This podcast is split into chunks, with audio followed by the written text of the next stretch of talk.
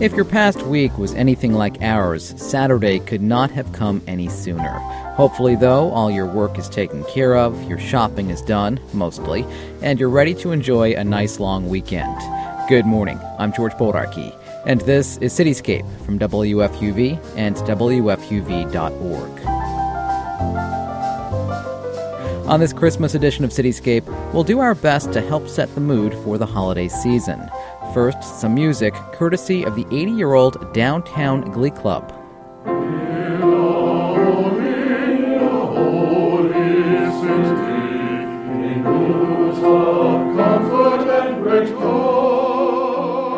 We'll also get a tour of a Bronx family's Christmas ornaments and all the memories they evoke.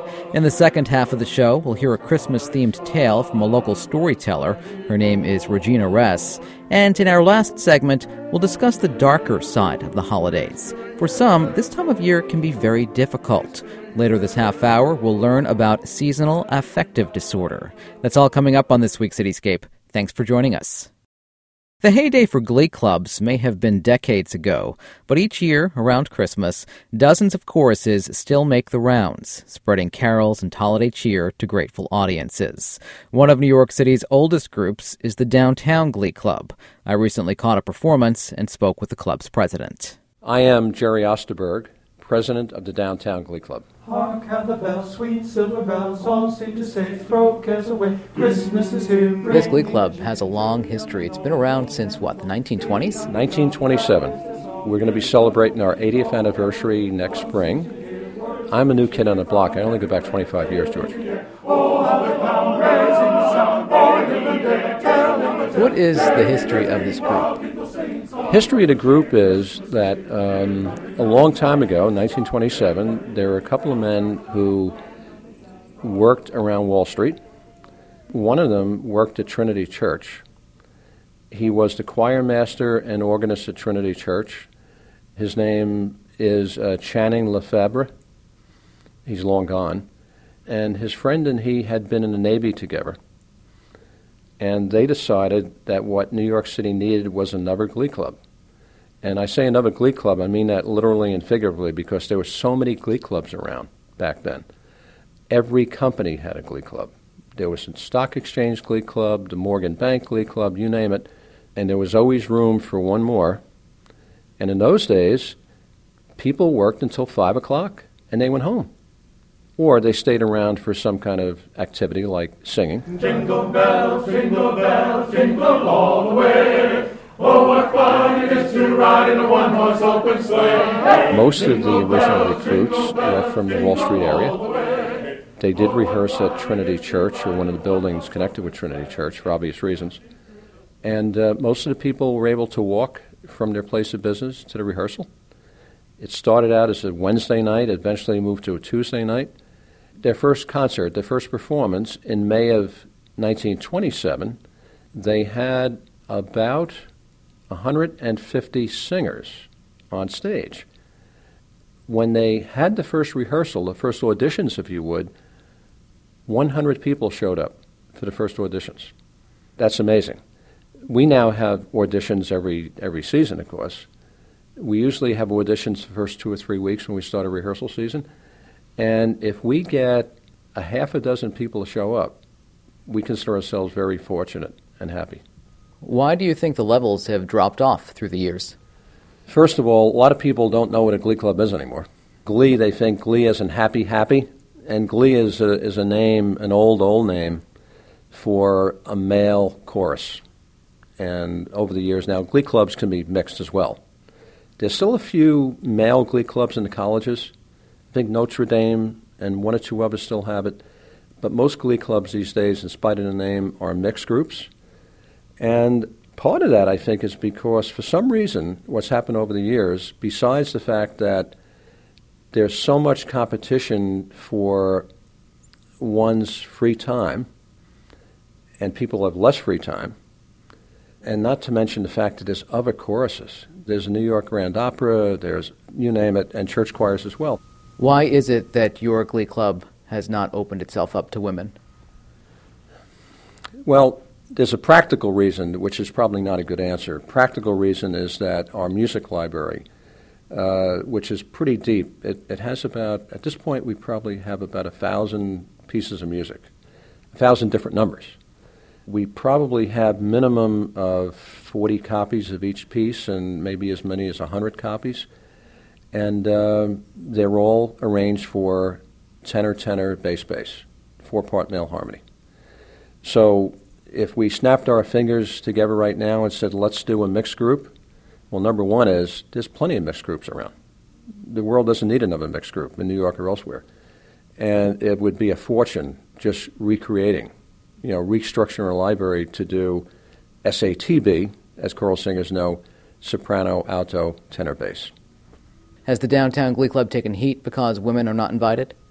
Not recently. We did go through a period uh, back in the 60s, before I joined, but back in the 60s and 70s, a little bit into the 80s, where it was we were considered, you know, male chauvinist pigs. You know, why not? Why not women? And in fact, there were a couple of uh, activities. Uh, I remember there were a couple of uh, college commencement exercises that the downtown Glee Club was uh, disinvited from because we weren't mixed. Christmas future is far away. Christmas past is past. Why do you think it is that your Glee Club has stood the test of time when so many others haven't? I'll leave out the ego part of the answer, George. Enough people, enough people in the club that have kept the flag raised in the air that were just dedicated enough to say, we're not going to let this thing go. The good news is that we've had new members. The bad news is that they've just about replaced the attrition. I think the other reason we've survived is because we are diverse.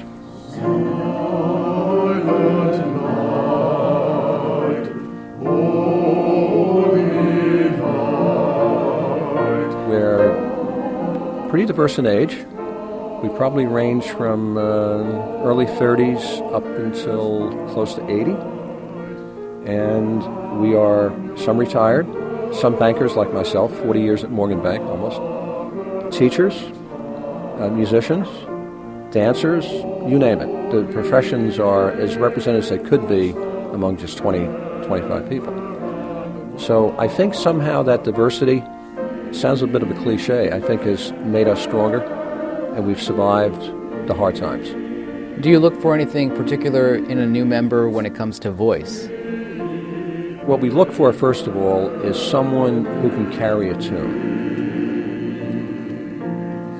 Someone who can sing a song, can stay on key, doesn't have to read music.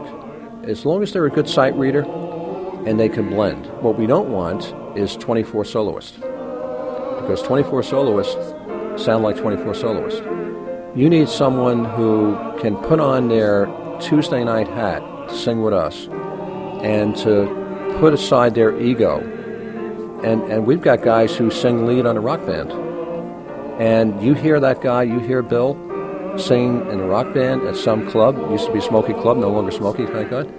And you say, wow, that's the same guy that's singing Tuesday night and blending his voice, and we can't hear him except part of the blend. That's pretty impressive, you know, people can do that.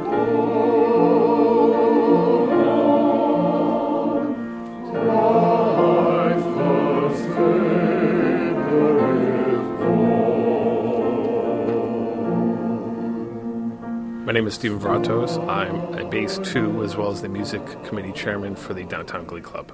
And how long have you been a member of the Glee Club? 95, I believe, so just over 10 years. Were you always a singer? Uh, actually, uh, I made my debut as Five Golden Rings in kindergarten. I've always loved singing, although I've never been really part of a group until high school where there was a glee club. What do you get out of it? I just love it. I love singing. I think uh, there are a lot of guys out there who love to sing, but they feel that they're not good singers, or you know, they it's you know, it's not manly or whatever. But you know, the great thing with the Glee Club is you don't have to be Tony Bennett. You you are part of a whole. So as long as you can carry a tune, you're contributing.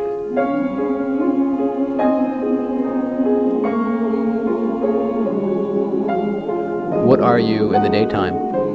I'm, I'm a freelancer. I work for several publishing companies. I do editorial and production work. Are you proud of your participation in the Glee Club? Do you tell coworkers, folks that you work with?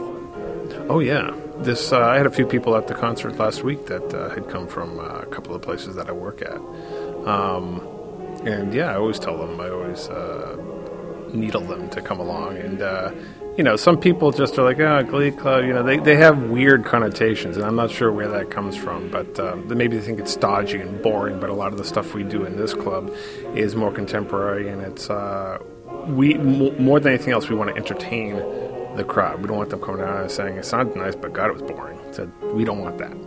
We want it sounded good and it was a lot of fun. Oh, jingle bells, jingle bells, jingle all the way. Oh, what fun it is to ride in a one-horse open sleigh. Hey, jingle bells, jingle bells, jingle all That was the. Downtown Glee Club. Check them out online at downtowngleeclub.org.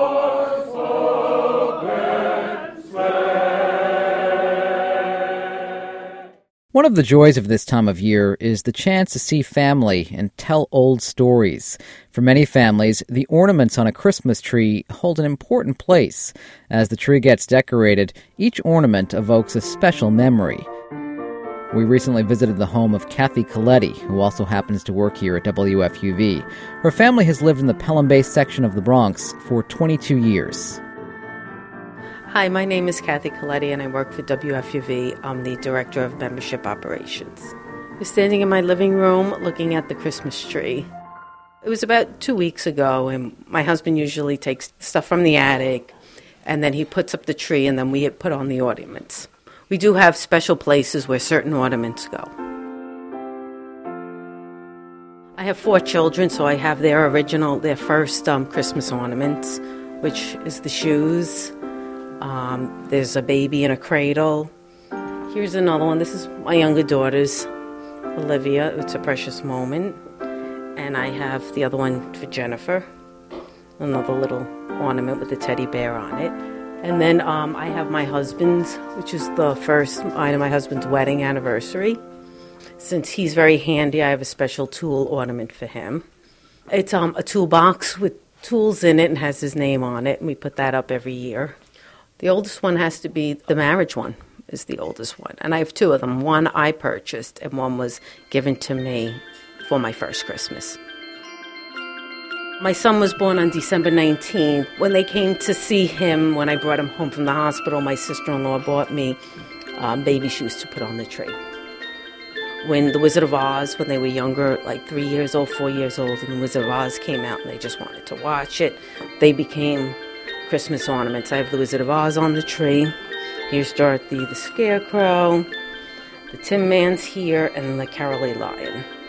Some of them are personal, like I had um, a very close neighbor who gave me the um, cross, which I'm not even Irish, but it goes on the tree every year. She's uh, passed away since, but it goes up every year. I have gold ornaments that my mother in law purchased every year when she was working, and they go on the tree.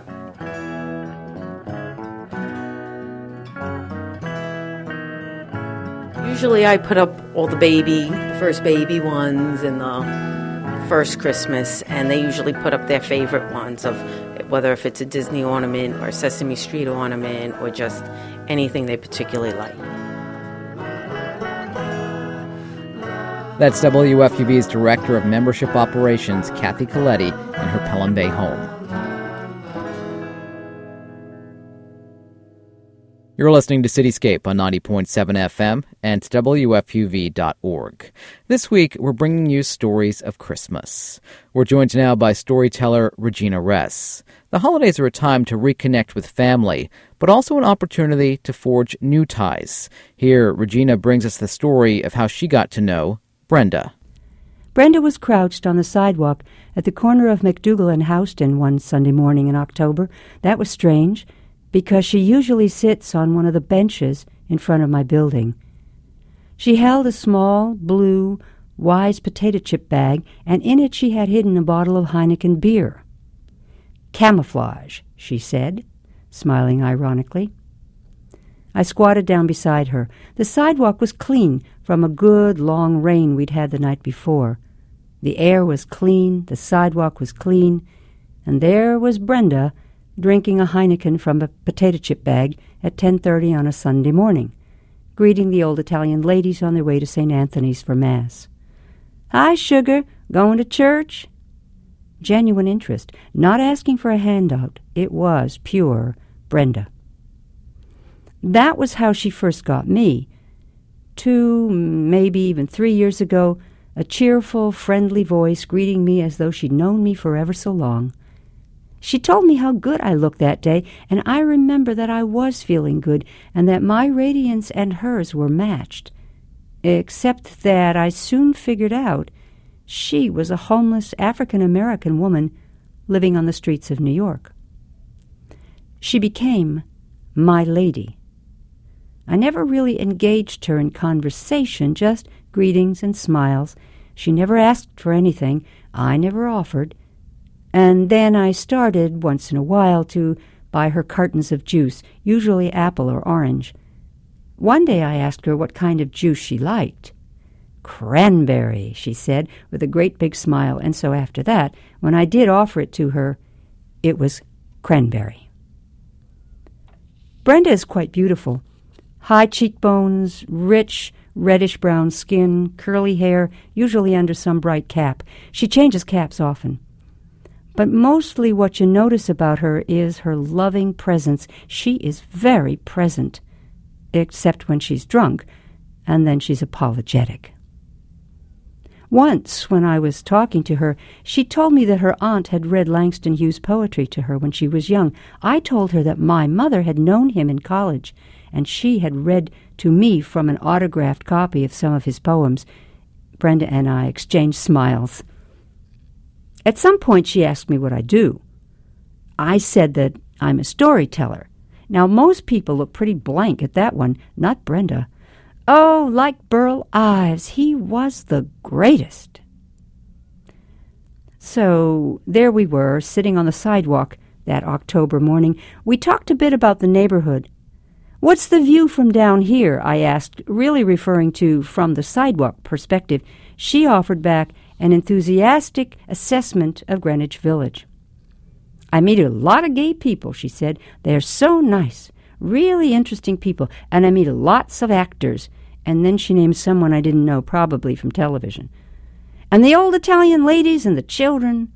It's so nice to see the little girls with their daddies. At that moment, a man and his seven or eight year old daughter were crossing Houston Street hand in hand on their way to church.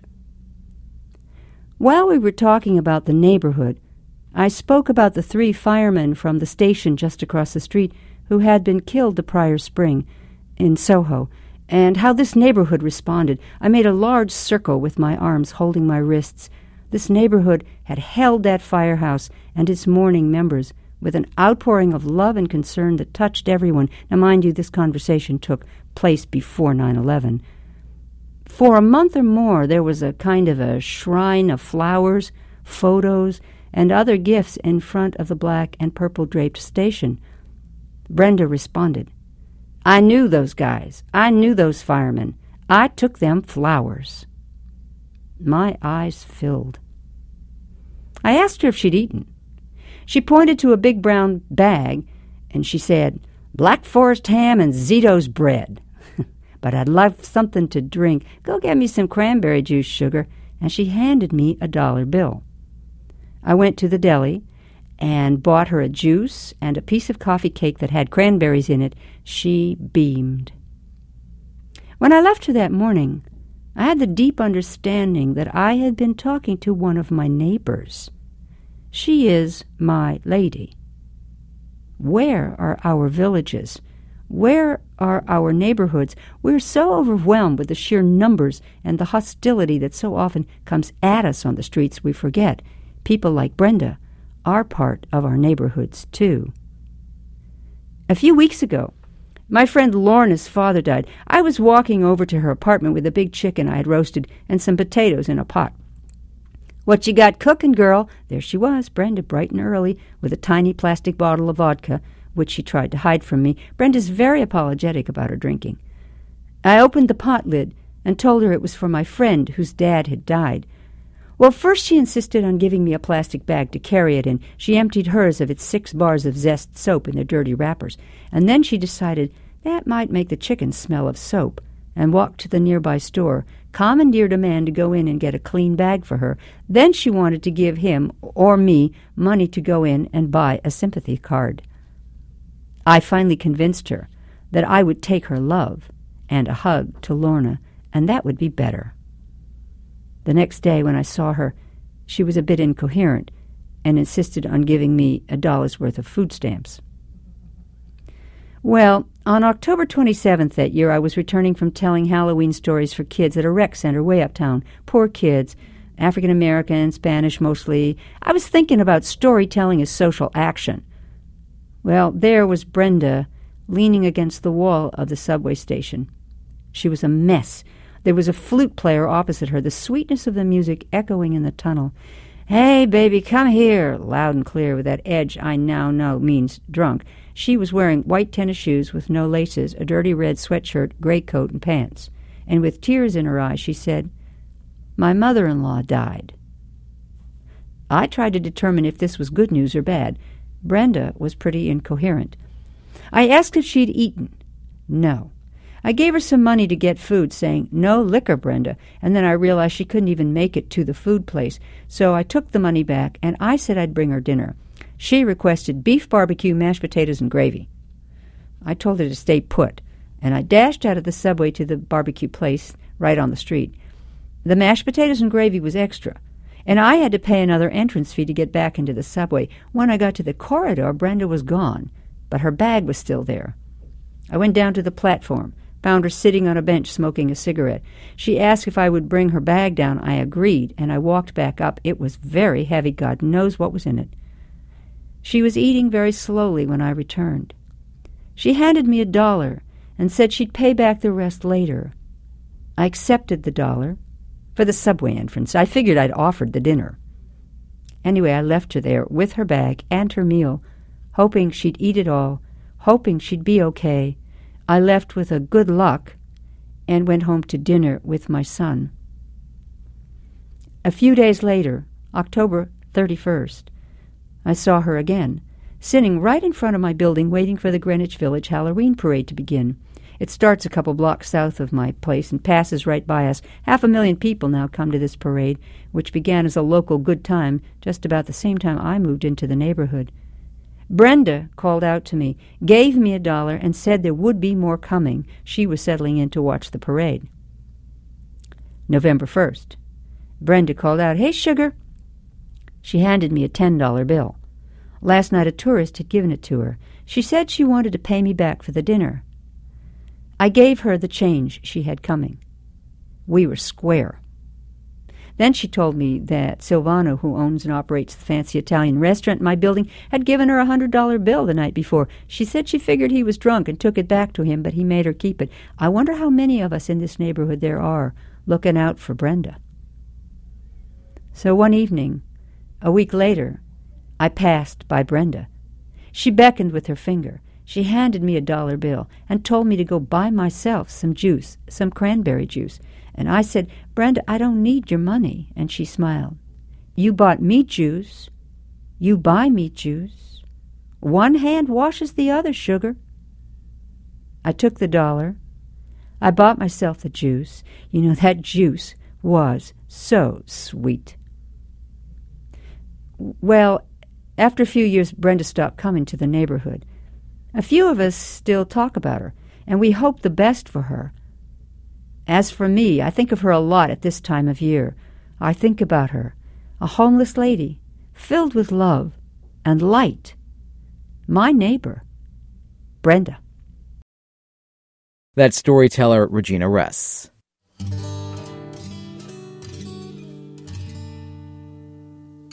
The holidays can be very joyous, but for many people, they can also be a time of loneliness, sadness, anxiety, and depression. The symptoms could easily be shrugged off as the holiday blues, but experts say it might not be that simple. Dr. Michael Terman is director of the Center for Light Treatment and Biological Rhythms at Columbia University Medical Center. I spoke to him by phone earlier this week. Dr. Michael Terman, thanks so much for taking the time to speak with us. Good to be with you. Doctor, what is it about this time of year that can bring people down? Well, you can have these emotional connections to family difficulties in earlier years, but for the population as a whole, what brings you down is actually the delayed sunrise in the middle of the winter. It's a more of a seasonal problem, an environmental problem than the holidays per se. And this is an actual disorder, correct? Called seasonal affective disorder, and the people who experience this get really down. They can get into a true clinical depression every year, and the worst time of year is the two months that follow the winter solstice. That's this week. What's happening with our bodies that allows this to happen? We're having problems synchronizing the internal clock in our brain with the external world. In winter, when the sunrise gets later, the internal clock is looking for that signal and it's drifting later till it finds it. And as that happens, you get a mismatch between the internal clock and the external day. When you have to sleep, when you have to wake up, when you have to work. And that mismatch. Is it difficult to diagnose seasonal affective disorder? Well, a true diagnosis must, must be done by a clinician. However, there is a handy first order diagnosis that you can do yourself. It's on the internet. It's called the Personalized Inventory for Depression and SAD. And it'll give you an individualized feedback sheet to say, are you suffering true SAD? Are you just suffering mild blues? Do you need to see a psychiatrist or a psychologist? Or can, are there things you can do to take care of it on your own? Would taking a winter vacation in a sunny climate help? It can help briefly. You can feel great down in Florida or the Caribbean for the 10 days that you spend there. But there's a downside. When you return to New York after that vacation, you can plummet down far worse than before you left. What are the standard treatments then for SAD? Well, the number one treatment is bright light therapy. And the purpose of bright light therapy is to present a substitute sunrise signal at a time in winter when the sun hasn't come up yet. In other words, you're trying to trick the nervous system into thinking it's springtime. And that will adjust the internal circadian rhythm back to its springtime state. And you'll very quickly feel better. I know that you have recommended doctors something called a dawn simulator. This is a new kind of treatment that we've been exploring successfully. It uses much dimmer light. And the nifty thing about it is that the treatment is taken while you're asleep in a dark bedroom. And about two hours before you wake up, a little computer controller tells a light diffuser to very slowly and gradually increment the light level in your bedroom it's almost as if you were sleeping in a tent on the beach and the sun were slowly rising. What we're doing then is programming a simulated sunrise in your bedroom, which is anchored to springtime rather than to wintertime. As time goes on, more and more doctors learn to ask questions about seasonality. But you'll still find most doctors, if you come in, say, in, in February, and you tell your doc, you're totally wiped out. You're sleeping longer hours and you're gobbling carbohydrates. The likelihood that your primary care doctor is going to ask you about the seasonality, about whether you feel better in May and June and July, is still very low. We're still underdiagnosing this disorder. Dr. Michael Terman, thanks so much for your time. Pleasure. Dr. Michael Terman is director of the Center for Light Treatment and Biological Rhythms at Columbia University Medical Center. To learn more about seasonal affective disorder, click on cet.org.